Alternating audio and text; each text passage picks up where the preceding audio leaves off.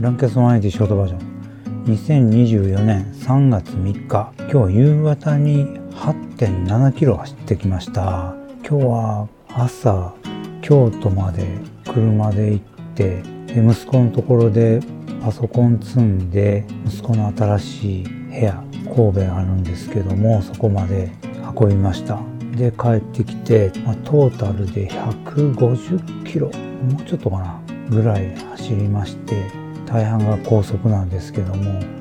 田舎もんで普段全然高速乗らないから イーティーシー もつけてないし、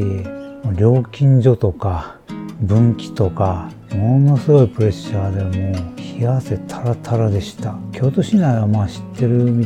だし、神戸ももちろん知ってるんで、その辺は迷うこともなかったですけども、ヤフーカーナビさんにお世話になりました。まあでも大きな渋滞もなくて、比較的スムーズに走ることができました。で今日は昼間すっごいいい天気で、車走ってたら暑いぐらいだったんですけども、夕方走ろうと思ったら結構寒かったです。で走り出したら急に曇ってきて、前みたいに雨が降り出して、もう引き返そうかなと思ったんですけども、一時的に降っただけですぐ止んでしまったんで、回り込んで はってんななキロ走りました。まあね、車の運転、しかも都会の道、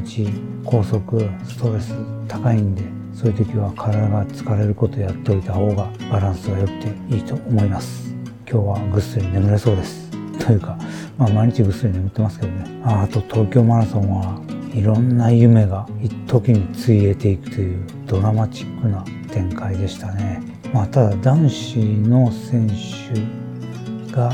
日本国内レースでの最速記録更新ありましたけどね、まあ、また機会があったらライブ配信かなんかで話すかもしれないです。では、バイでした。